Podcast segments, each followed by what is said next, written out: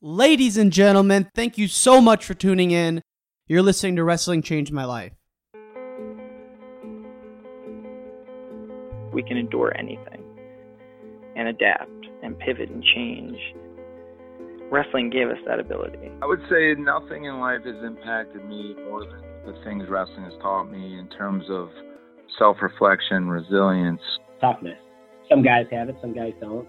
Adversity, 100% how to pick myself up and be a man after I failed.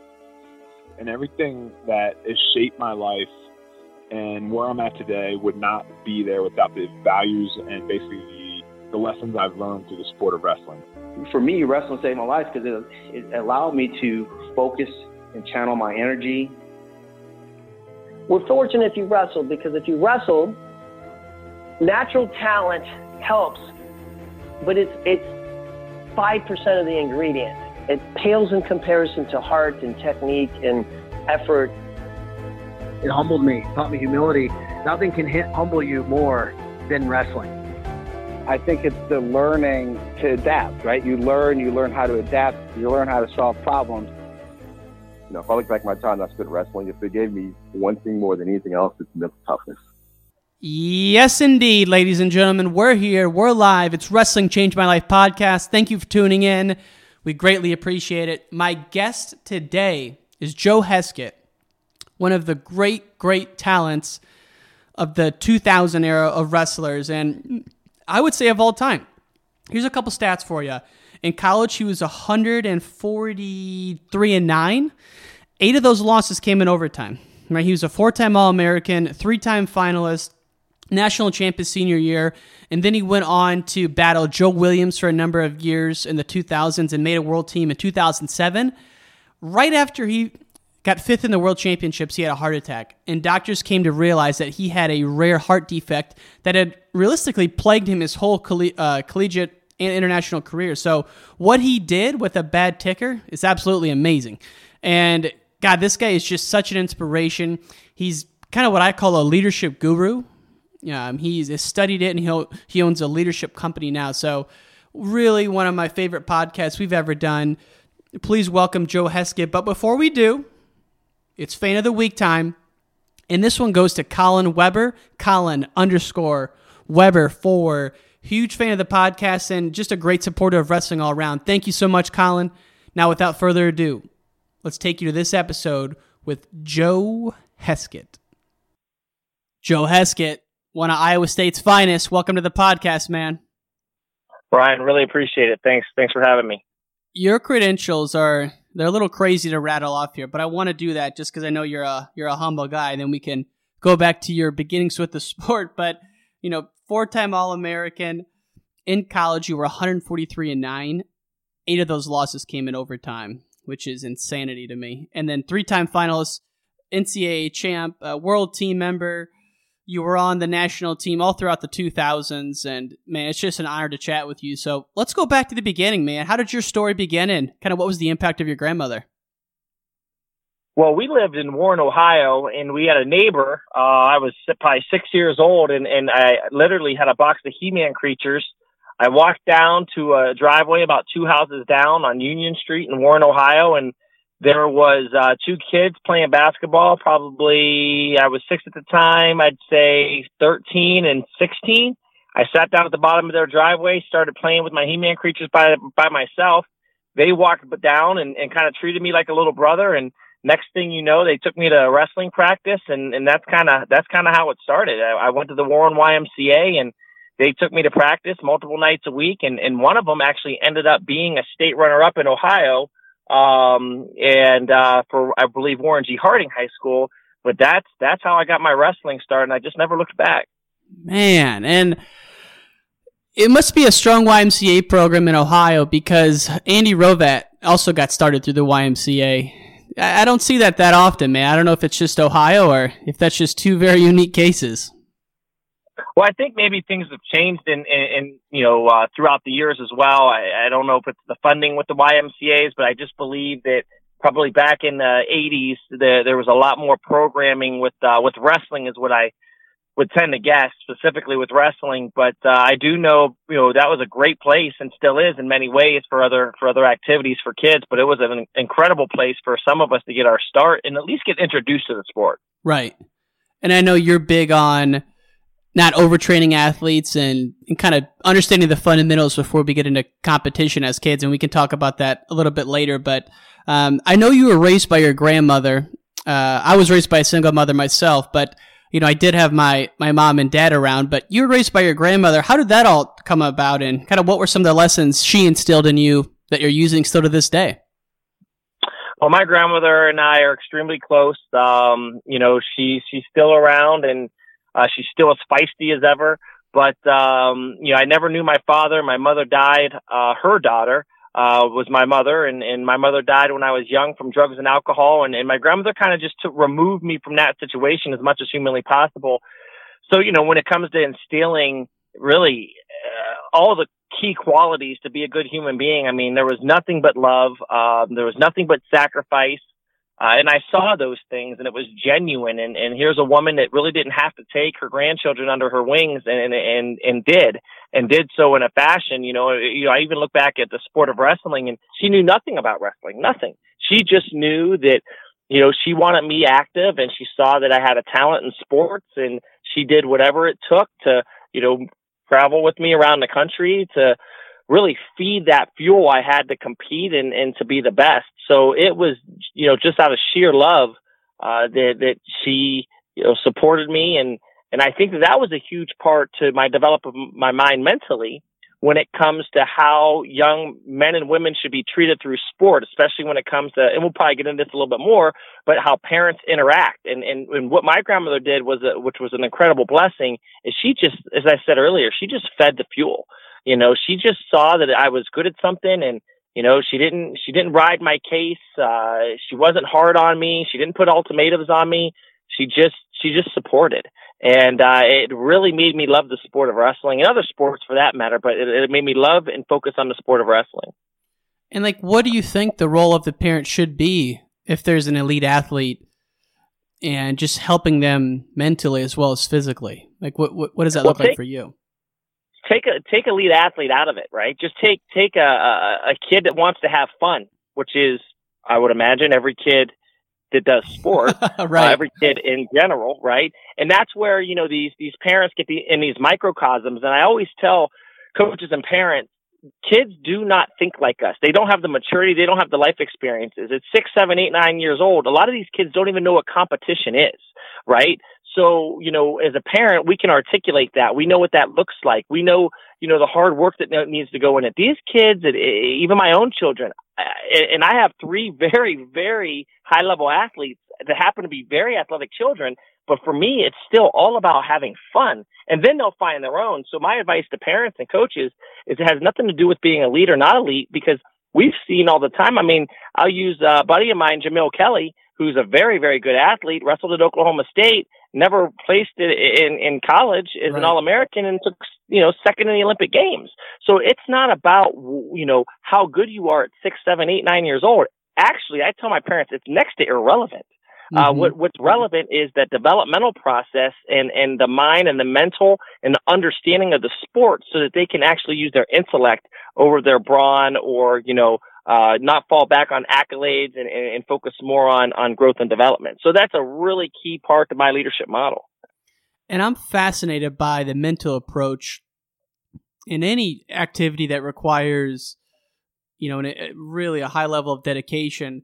Did you get into like sports psychology as a high schooler, or how did you kind of come by this passion for that?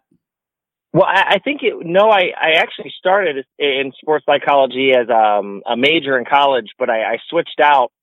Um, but I, before that, long before that, I was always just more of a leadership guy. I was more like why people made decisions, how they made decisions, um, what was the significance of those decisions. I always analyzed that even as a kid. And so, um, you know, I'll give a quick, quick story when I, when I was being recruited out of high school, Ohio State recruited me and, uh, I love I love Ohio State. I love I love the state of Ohio. I have a lot of loyalty to the state. I'm very proud of being from Ohio. But at the end of the day, I wrestled for Walsh Jesuit, and we were multiple national champions.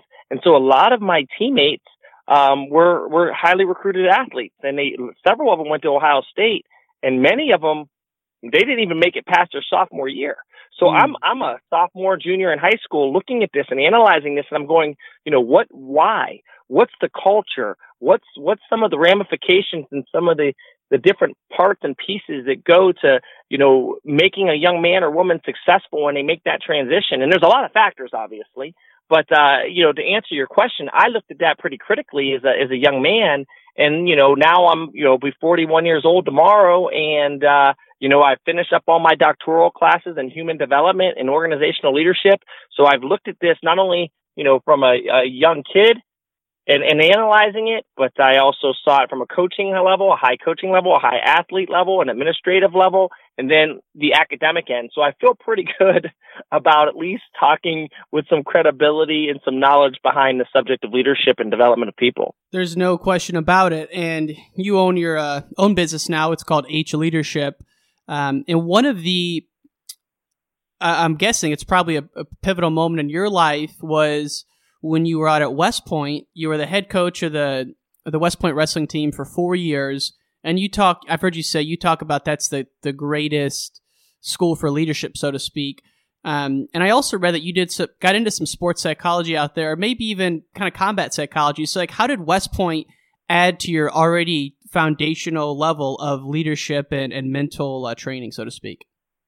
Well, quite honestly, there's no, there's literally probably no place on the planet better. I mean, it's it was for a guy like me, and it's it's interesting, right? Because you know, you look back on my college career, you know, and, and I was fortunate even as a kid. I mean, you know, I, I usually don't say this in interviews, but I won a national title at every level. You know, I won a national title, made a cadet world team. Uh, I won, you know, out of Fargo juniors. I won university nationals. I won a U.S. Open. So I had a lot of success on every stage of the sport. And the reason I share that is when we, you know, when you look at as a as a fan, you look at these athletes, and I was one of those athletes. You just sometimes see them as an athlete.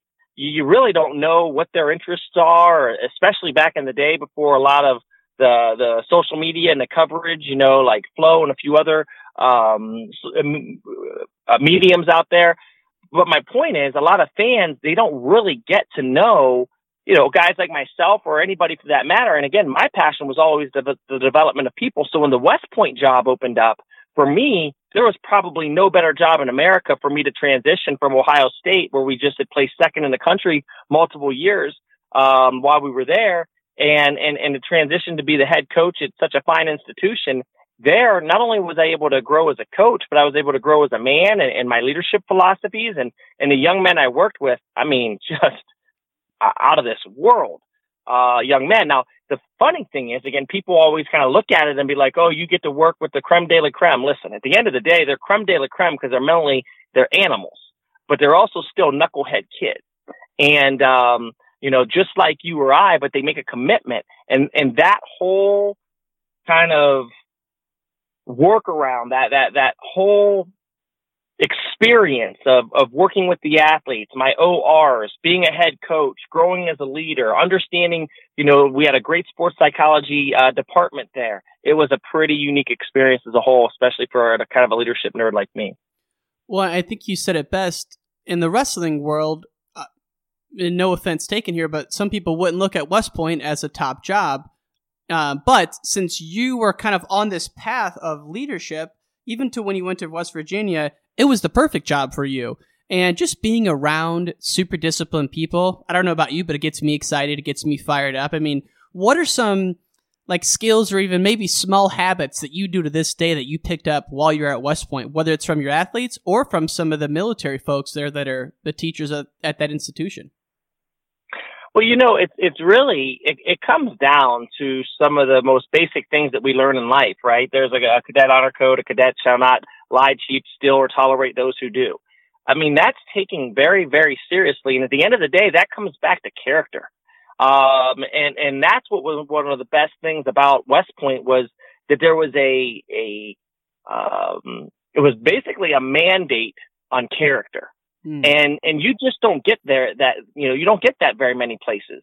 Uh, and you can try to create cultures within a team or, you know, um, within a program but when you walk into an institution that has those types of, of attributes embedded into it, you're in a very special place. And that's why, as much as I love West Point, you know, the academies in general do a tremendous job of human development.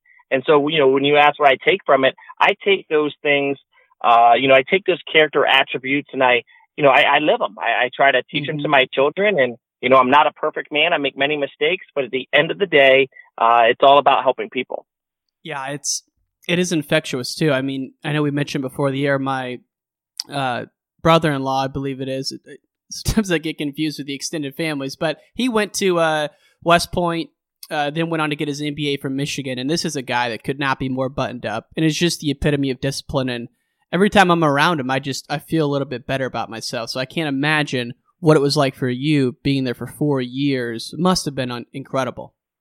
No, it was it was outstanding. We had just a ton of fun and um, the Office of Representatives, which anywhere between a staff sergeant and a full bird colonel were support resources for, for me and, and the program and um, just an incredible experience.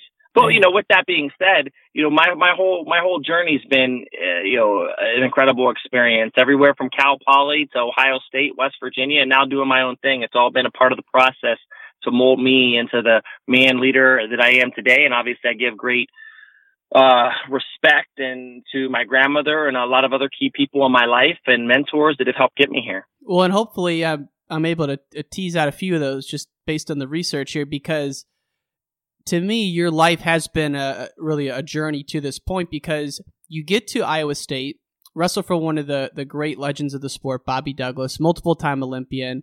Um, you know, a lot of people forget that he won a national title at Arizona State. That's the only time someone in the Pac 12, to my knowledge, has won the national championship. So that's a, a real innovator for the sport. And you got there at the exact same time as another well known wrestler, Cael Sanderson. Um, what uh, what have you learned from him, and like what do you think made him different? Because you've been on great teams throughout your life.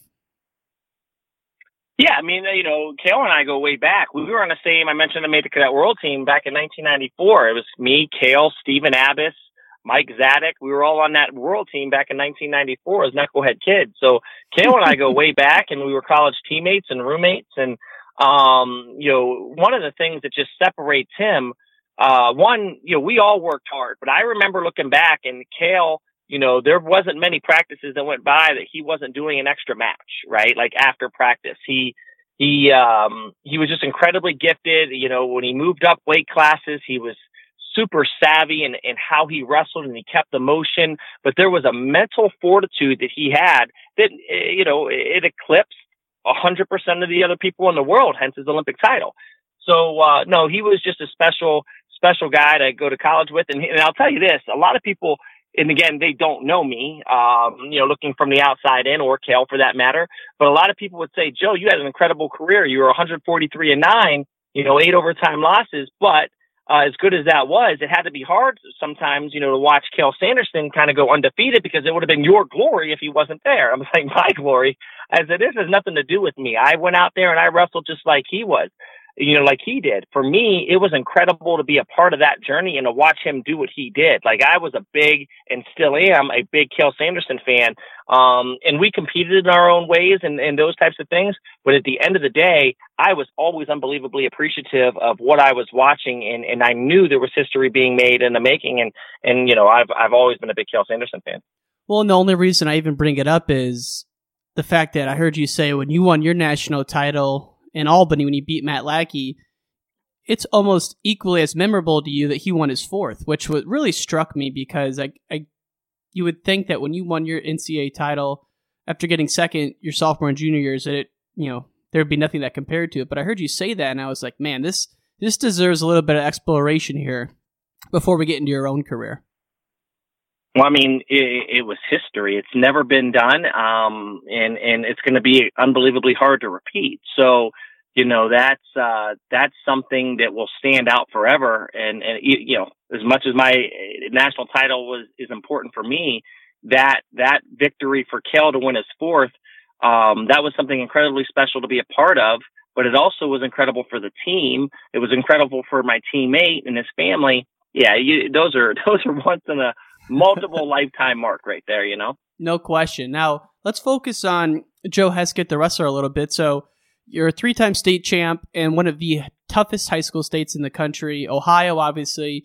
You go to Iowa State, a perennial top ten, top five. Um, third as a freshman, second as a sophomore and junior to Pritzlaff. Going into the nationals your senior year, in the back of your mind, I'm sure you're thinking this is my last chance, but maybe not. Um, like, what was your mindset and your self talk going into the nationals your senior year? You know, at some point, at some point, you just gotta, you just gotta say, hey, I, I'm gonna give my best, and and it, it's what it is after that. I'm as competitive as a guy as they get, but I don't overanalyze competition. You know, I put it on there. You know, I put it out there, and and as long as I can do that, I'm I'm happy with it. But yeah, to to you know, know that it was my last chance to know how close I had been. You know, uh, I was 32 or 33 and 0 as a freshman going into the NCAA tournament and lost in double overtime in the quarterfinals. And, you know, I'd been so close losing in, you know, overtime in, in the, the national finals my sophomore and junior year. I mean, obviously I knew it was my last shot, but whether it was my freshman year or senior year, I believed I was the best. So, and I trained to be the best. So there's not an arrogance when it comes to that type of mentality. You train to be the best. So I, I believed that. I kept that in mind and I went out and tried to execute like I was the best, you know, each and every match. And sometimes it went my way, sometimes it didn't. And fortunately, I was able to capture that, uh, that crown my senior year. Man, it must have been an incredible feeling. Um, and I just know now how introspective you are. I mean, coming off of your junior year, like the, the week you get back to Ames, you know, it's real quiet. The Nationals just happened. Were you that introspective then and saying, "Hey, okay, it's about each day at a time. Let's focus on the day," or did you go through some some rough periods after the like your junior and sophomore years? You know, I think there was definitely some rough periods, um, just because it's the sport.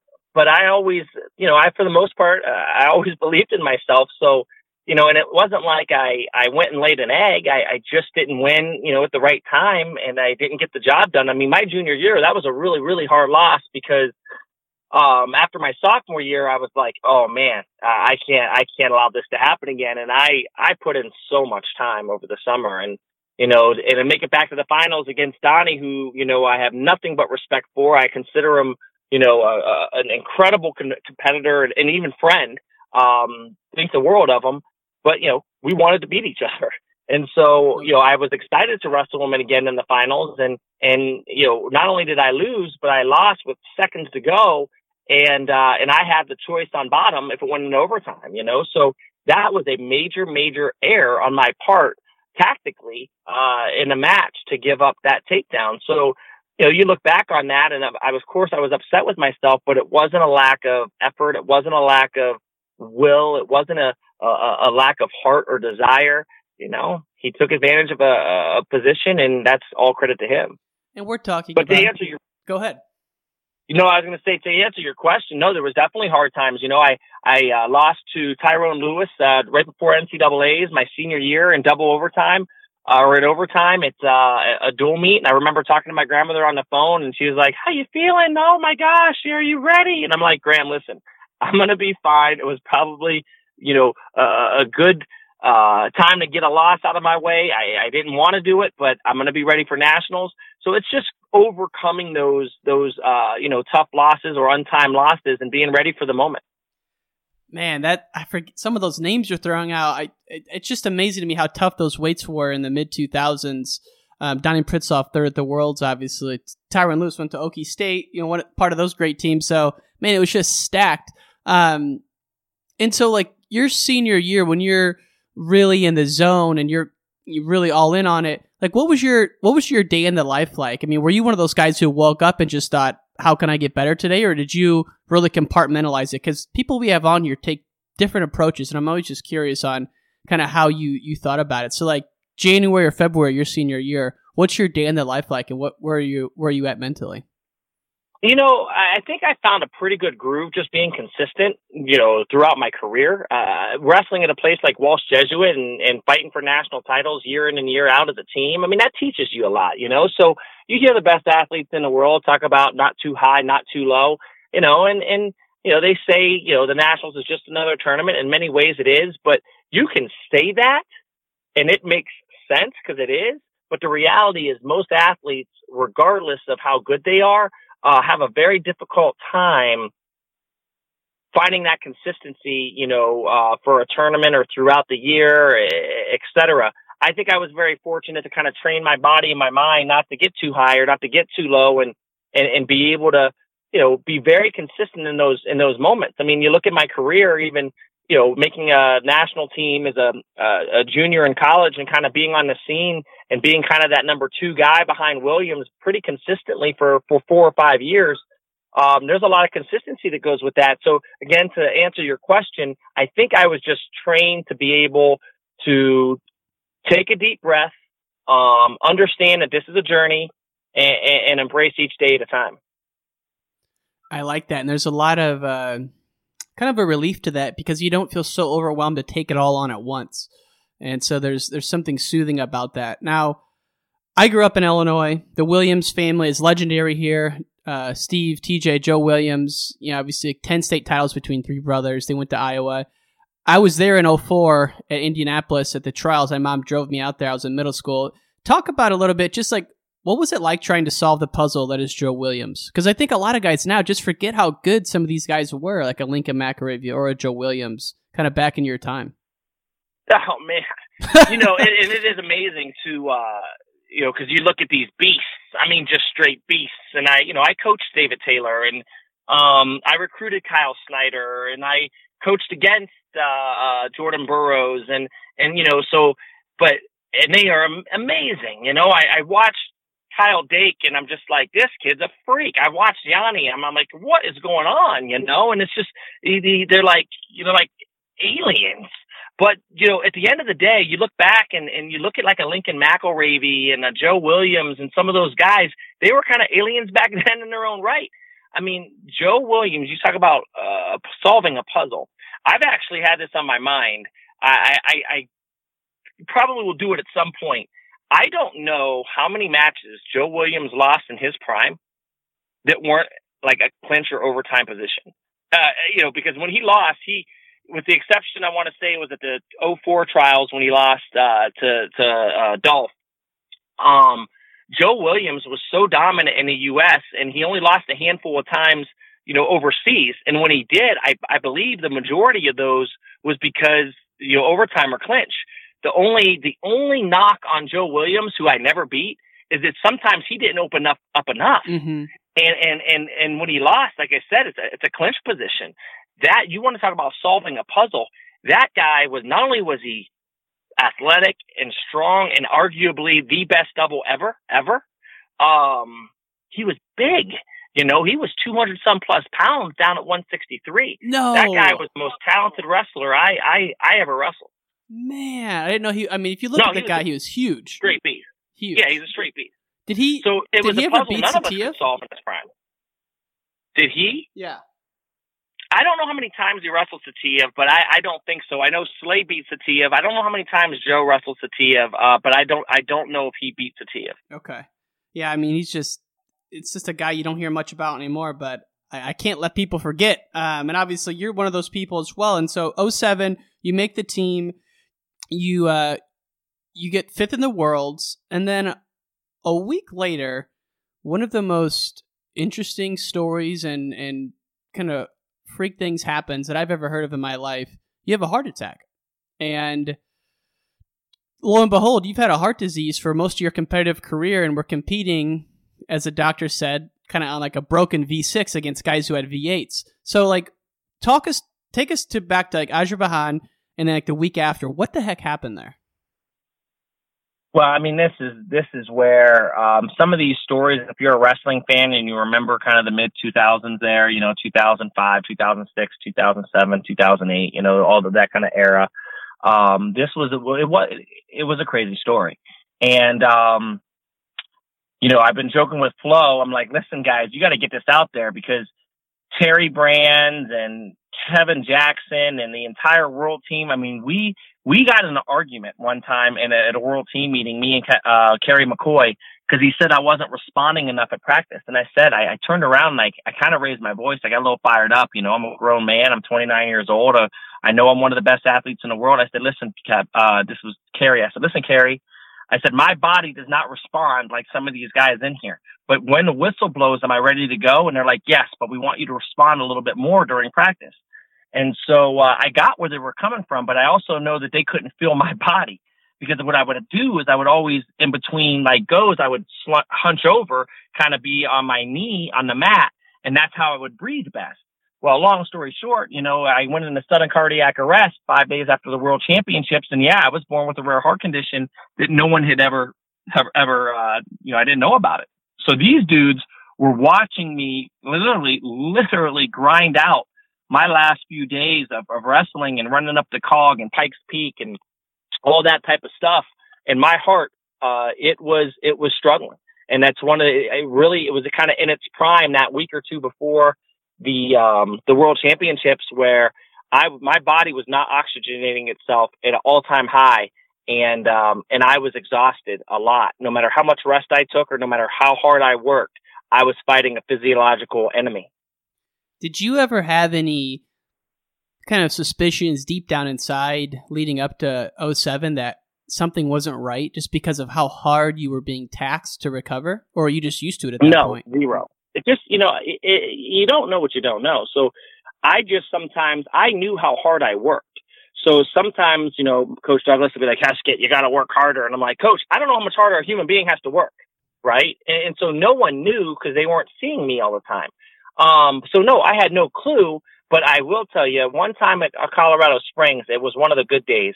Um, you know, with my heart condition, my body didn't oxygenate it, oxygenate itself very well. So I would always have a hard time recovering. And my arms and it would feel heavy, my legs would feel heavy, but it was never to the point where I stopped ever. Mm-hmm. Um, with that being said, one time at Colorado Springs, we did like a four mile run, and I was always an average runner, but for whatever reason, this day I just didn't get tired. I mean, I beat all the really good runners by like minutes on this like 45 minute run. And, uh, I got back and I was like, what is going on? Let's wrestle. Like I, I felt like the Energizer Bunny, you know? and I always look back on that. I do. I look back on that and I'm wondering, is that what I would have felt like if I was actually optimized? Right. And, uh, I'll never know. Um, but I did my thing. I don't have any regrets or any excuses. You know, you read the stat that I lost eight of my nine matches in overtime and, um, you know, that, that's what it is. But I fought through. I learned a lot about myself and, um, you know, I think a lot of people look back on that. You know, some of the world team coaches and world team members are like, I mean, I still have my coaches to this day go, you know, Heskett, I'm just, I'm glad we didn't kill you, bro. so I'm like, I'm glad too. Seriously, but it was though. crazy. no, no, like literally. Yeah. Yeah. I mean, that's the thing is you were a you're a professional athlete, top five, top ten in the world, not to mention the U.S. for a decade, and you had you had a essentially, you know, uh, no, I mean you did have a heart defect, and so it's amazing to see what would have happened without. But at the same time, I don't think so because all of that led to you to where you're at now and kind of the leadership you're doing now. And so, talk us through you have the heart attack. I read something like you it was like 230 beats per minute. You're at the hospital. What are you what are you thinking like the week after this happens? Are you grateful to be alive or are you sad that you can't wrestle in the 2008 Olympics? Or is it a little bit of both? Well, no, there, there's no question. It's a little bit of both. Um, it, what really happened was I didn't, I was in denial. Okay. I, I didn't believe that my career was going to be done. Um, and I believed that I was going to be the Olympian in 2008. So with that being said, I mean, I remember when the doctor and I kind of, you know, the reality came, Joe, your wrestling career is over. And uh, that was the fifth day in the hospital when I found out that news. And I, I was like, whatever. Now, when you, I, I can't say all athletes because I can't, you know, speak for all, especially elite athletes. But when you train as hard as we train, there's a stubbornness that comes along with that. And I absolutely believed I was going to be the guy in 2-8 and overcome a heart defect. So they actually, on a probably sixth day in the hospital, they put in the defibrillator into my chest. And I was like, listen, I'm going to win an Olympic gold with a defibrillator in my chest. And, and this, at this point, it's only 10 days after the world championship. So I just placed fifth in the world, losing to the world champ in the last 10 seconds. So when my heart condition happened, it was a mix of feelings. I knew I had some hurdles to overcome, but I also believed I was going to be the guy.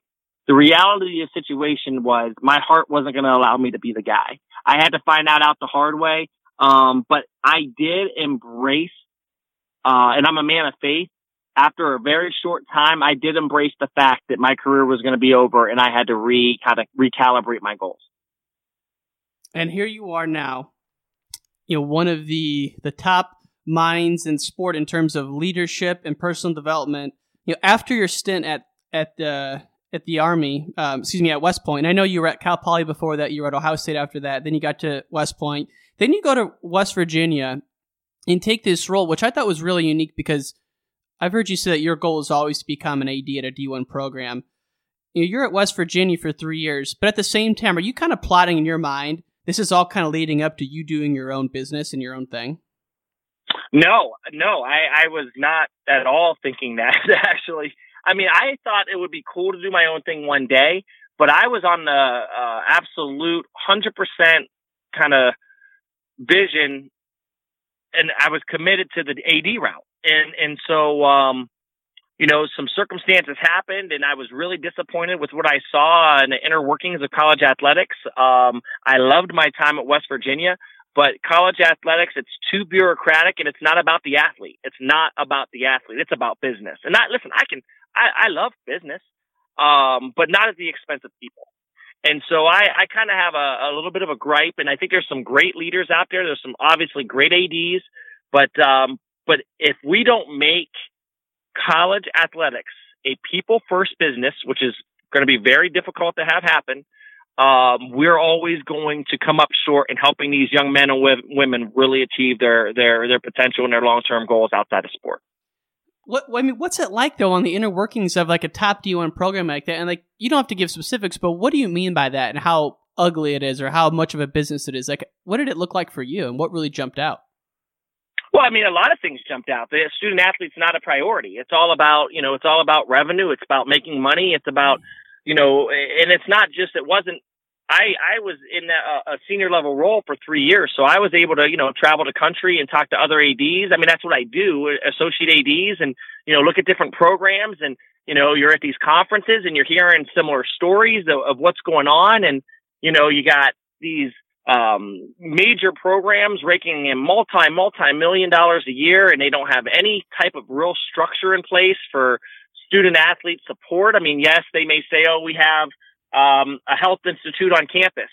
But you know, there's there's nothing internal that's really designed to for leadership and life skill development or mental health.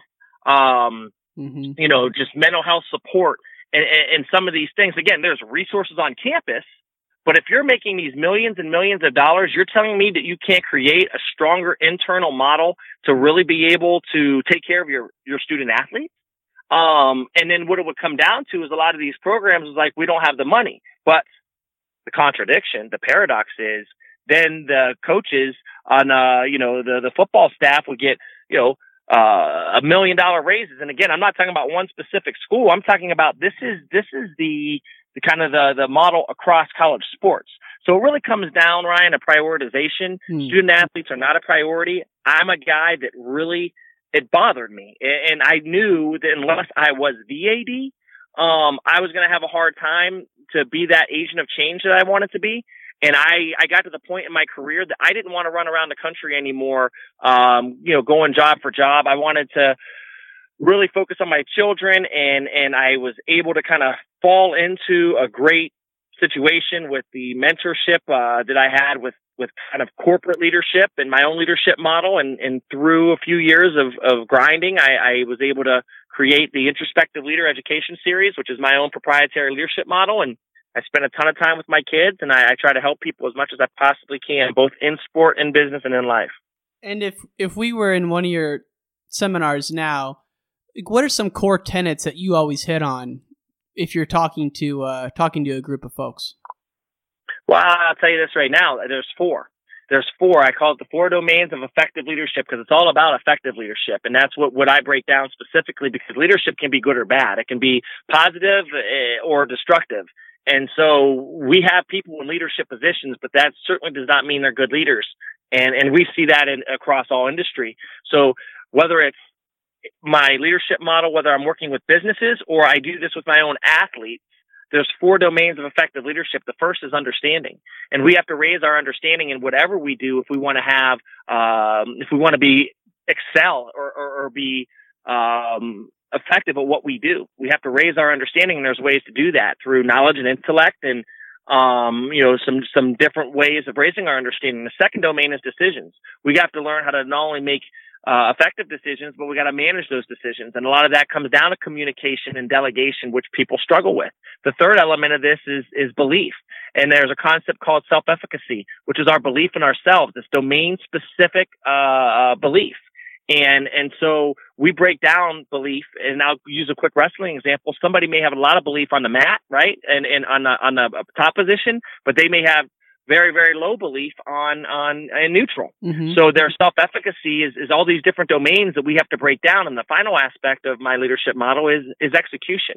So when you really focus on understanding, decision, belief, at the end of the day, if we can raise all those and raise our knowledge in all those areas continually, because you can't get enough knowledge, you will have higher chances of executing and, and, and being more consistent with executing and being more consistent at building teams to execute. And that's what we break down. And here's the thing. We break it down with each individual. That's why it's called the introspective leader education series because it's all about us getting to know us better. And, you know, I feel like if there's a guy that can challenge people to do that, especially if they're up for the challenge, it's a guy like me who's coached his whole life and understands leadership at a pretty high level. No question about it. And there's there's two things there that really jump out to me. One is the understanding, not so much like technique and rules and the game, but understanding yourself. And you're big on self reflection. And there's no sport like wrestling that brings it up because so many times after a tough match, you're just you're left with yourself and your own thoughts. And so, is that a big part of it? Like understanding yourself versus understanding kind of the landscape that you're in. Well, without question, and and you know, again, not to get too deep in the leadership model, but I have uh, three brands of knowledge: ignorance, procedural knowledge, and declarative knowledge. And declarative knowledge is uh, basically that that knowledge, you know, that someone may have that is basically the highest level of knowledge that uh, they're they're they have a great clarity on on what they're doing and how to mm-hmm. navigate whatever domain that is. Right. Well, I don't care how high your declarative knowledge is, you can't have enough of it. So when it comes to understanding, it's all about raising that. So I, I'll use wrestling. We got a wrestling audience. My philosophy with H wrestling, which is, um, the other thing I do is I have a, a wrestling developmental system. The, the tagline of it is understand the sport. So whether, yes, it's all about ourselves. So in wrestling, why are you a right leg lead? Why are you a left leg lead? How are you using your, your hands? What, you know, what is balance to you? How do you increase your balance? Where are the positioning points? How do we increase our leverage? We break that down. I have a nine year old son, Ryan. He is actually really taken on to the sport of wrestling in the last four or five months. He has not wrestled. He's been around the sport his whole life. He has not wrestled in a tournament yet. He's not ready. He's not ready. He doesn't understand. He doesn't mm. understand the point scoring. He doesn't understand. So again, this is just an example using wrestling, but we can use any other domain or industry where we break down who we are, what we're about, and the details to get us to that next level.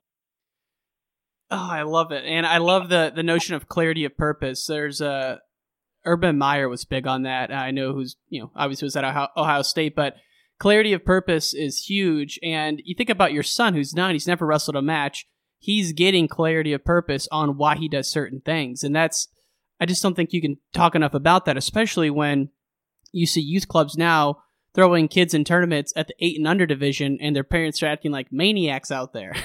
My brother and I used to run a freestyle club and we saw plenty of it. I'm sure you've seen it to a whole nother degree. How do parents take your uh, philosophy on that? Is there resistance? Oh, Great. No, I mean they they love it. I think the problem is, and I've just been talking to some friends, and if anybody out there in the audience is listening, it's the key for me now is to take it to to another level, right? And um and and package it in a way because it's a it, it, this all comes from a very very sincere place, and what we're doing is we're hurting these kids, we're hurting our sport, and it it, it doesn't remain specifically in the sport of wrestling. These parents have to understand, and I kind of said it earlier, it's not their journey our job as parents is to love, support, and let these kids find themselves through sport. So my my parents embrace it a ton. Now I don't tell them what to do, but I do share examples. I have no clue if my son's going to be a good wrestler or not. I know that he has some pretty good skills and he's athletic, but at what level, you know, will he wrestle? Will he want to wrestle in three years? I have no clue, nor do I care. Uh, what I care about is that he's having fun and he's developing and he's learning the work ethic that's associated with a sport like wrestling, which is a very individual one-on-one sport. So with these parents, you, you know, what I, my advice would be is to help your son or daughter understand themselves through sport so we have to guide them and, and there's specific strategies to do that. Otherwise, you know, if you're, you know, if you're that crazy maniac parent and some, some of these parents out there, and I have friends that are that way, you know, and I have to talk to them and pull them aside and be like, listen, bro, you're not helping them. And they're like, you know what? You're right. And, and, and we grow because they don't want, you know, at the end of the day, parents don't want to hurt their kids. Um, they just get so involved and wrapped up and they're not quite sure how to navigate it. So I, I get a lot of positive feedback by my philosophies, but they're not rocket science. Almost everybody would agree with them in theory, but it's the practice, it's the execution that a lot of these parents have a, a hard time doing. Man, so how do we take that and make you like USA Wrestling's kids club facilitator for the whole country? It's like the scale is what's the hard thing. Whenever I talk to someone like you or or um, I bring up the Andy Hrovat example again because he has a real real solid sense of like the fundamentals and how how to apply them based on his time in Russia. So like how are you thinking about applying that at scale across uh, USA Wrestling, or is that the challenge you're kind of working on? Well, I think part of it is just you know everything's timing, right? You know, I'm not a guy that uh, I try I try to take small bites out of the apple. So you know, I've had conversations with USA Wrestling here and there, but at the end of the day, it's timing um, there's just different ways to do it right. And sometimes we don't know exactly what those ways are to be the most effective we can be, whether it's some type of, uh, technology, whether it's some type of, you know, uh, platform or, or, social media. Uh, you know, in order to, to do it right, it has to be set up correctly. And I think that's the challenge. We have so many great ideas out there, but again, I go back to my own model and, and the execution portion, you know, and, and so a lot of things aren't executed very well. My goal is to figure out, you know, how we can just positively impact more lives on a massive scale, not just, you know, in Joe Heskett's little bubble or, or whomever's little bubble. How do we get on the same page and really make a, a universal impact? Yeah. and I don't know the answer to that right now. It's a, it's a teamwork thing and I'm a teamwork guy, but I'm sure that, you know, over time, as long as I'm breathing, I'm going to be working towards that positive impact. Well, and it's like, to your point, let's not forget let's not forget about the execution because in your area and the people you're touching, like that's making an impact. And if we started going too macro, maybe then it would start losing its efficacy. So I love that you're just super focused in on on the execution of what you're doing now. So as we kind of wind down here, so you're doing H leadership and then H wrestling. Is that kind of like a wrestling academy, like uh like the Edge or something like that, or what? No, my my model is just a little bit different. I'm because I uh, because I'm so focused on personal development. Everything I do, for the most part, is small group instruction. I may do like uh, with H specifically. I may have a kids group that's you know 14, 16 kids, but I don't really go much over that. Um, small group, four to six athletes, uh, and and and we we don't do a ton of live. I'm not a traditional club. Uh, we meet once a week. They go to their own clubs. But what we do is we break down the sport in great detail and we raise their understanding. And Ryan, I, I've been at this a long time. I get so many aha moments, even from some really, really good athletes, even, you know, uh, at the college level and international level, because they're not, some of them are just really good wrestlers, but they're not even understanding what they're doing. Um, not, not in a way that they can articulate it and, and build off of it. So that's really my kind of my model and my system. I'm a small group guy. Um, I'm all about refinement. I'm all about details. And, uh, so I'm not a traditional club, club model.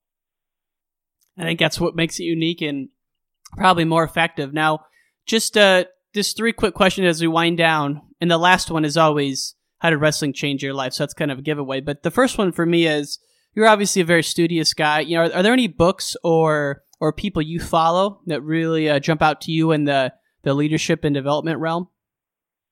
You know, I I don't I'm not really a big social media guy, so um I don't do a whole lot of following and I just have my own kind of kind of personal mentors and um, one of my one of my great mentors is somebody that that you know uh, leadership mentors is somebody that no one's really ever heard of.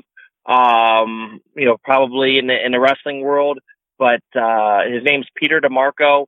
He has a company called Priority Thinking, PriorityThinking.com. But this is a guy that goes. He's a former West Point grad.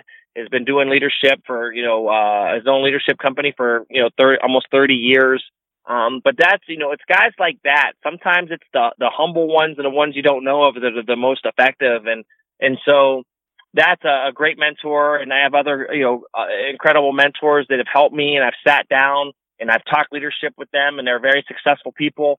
Uh, but that's one of the great ways to go is just to ask a bunch of questions. And when it comes to books, I'm always, uh, I really am a big fan of Good to Great. It was one of the first books mm-hmm. that really got me thinking, uh, uh, about things. And, um, you know, so those, those are kind of the, in, in that area, I wrapped up that up with a bow with those two things. I've I've heard a lot of people recommend that. I've never pulled the trigger on it. Good to great, but this might be the final push. Man, there's so many good books out there, but maybe this is the final push to get me over the hump there. I, I do enjoy uh, enjoy reading, and the one thing you hit on too is, man, having personal mentors. It's kind of a weird thing to say to people who aren't kind of in this space, but man, it's so important because we all know that we just go that much harder when there's someone else we're trying to uh, not achieve our goals for, but when there's someone else tracking us. Um, I don't know what it is. It's kind of a weird thing about psychology, but we all know it's it's certainly true. No, absolutely. Uh, and then last question is what's uh if you had to look at your life and the sport, you know, how would you say that wrestling has changed or impacted your life and set you up kind of be the person you are now? I mean, it's it's everything. I mean, it really is. It's it's molded me. I, I can't imagine the sport, you know, uh, myself without the sport. It's it's given me guidance. It's given me discipline. It's given me great relationships. Um, it, it, it, every aspect of my life ties back into the sport of wrestling um, every aspect, my children, uh, my relationships, uh, you know, my, my education.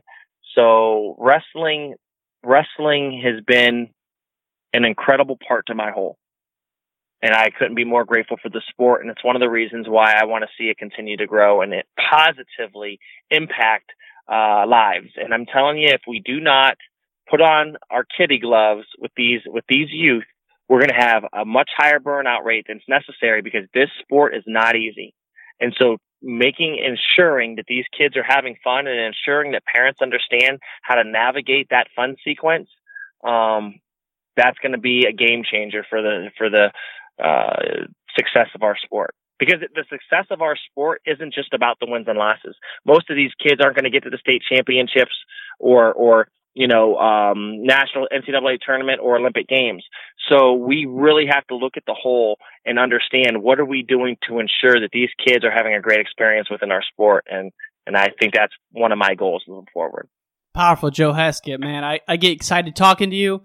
And I just hope this is the, the beginning of the, of a friendship here, man, because you are an outstanding guy. And I think just your mindset is so unique on the sport that we need more folks like you. So I really appreciate your time today, sir and wish you nothing but the best. No, I appreciate you, Ryan. Thanks a lot for the uh, for the call and, and great job with what you do. That's the end of this episode, but definitely not the end of the show. For more episodes, please go to wrestlingchangemylife.org. Subscribe to us on iTunes. Give us a star rating. Show the love, baby. Show the love. Thank you so much. We'll see you again soon. Peace.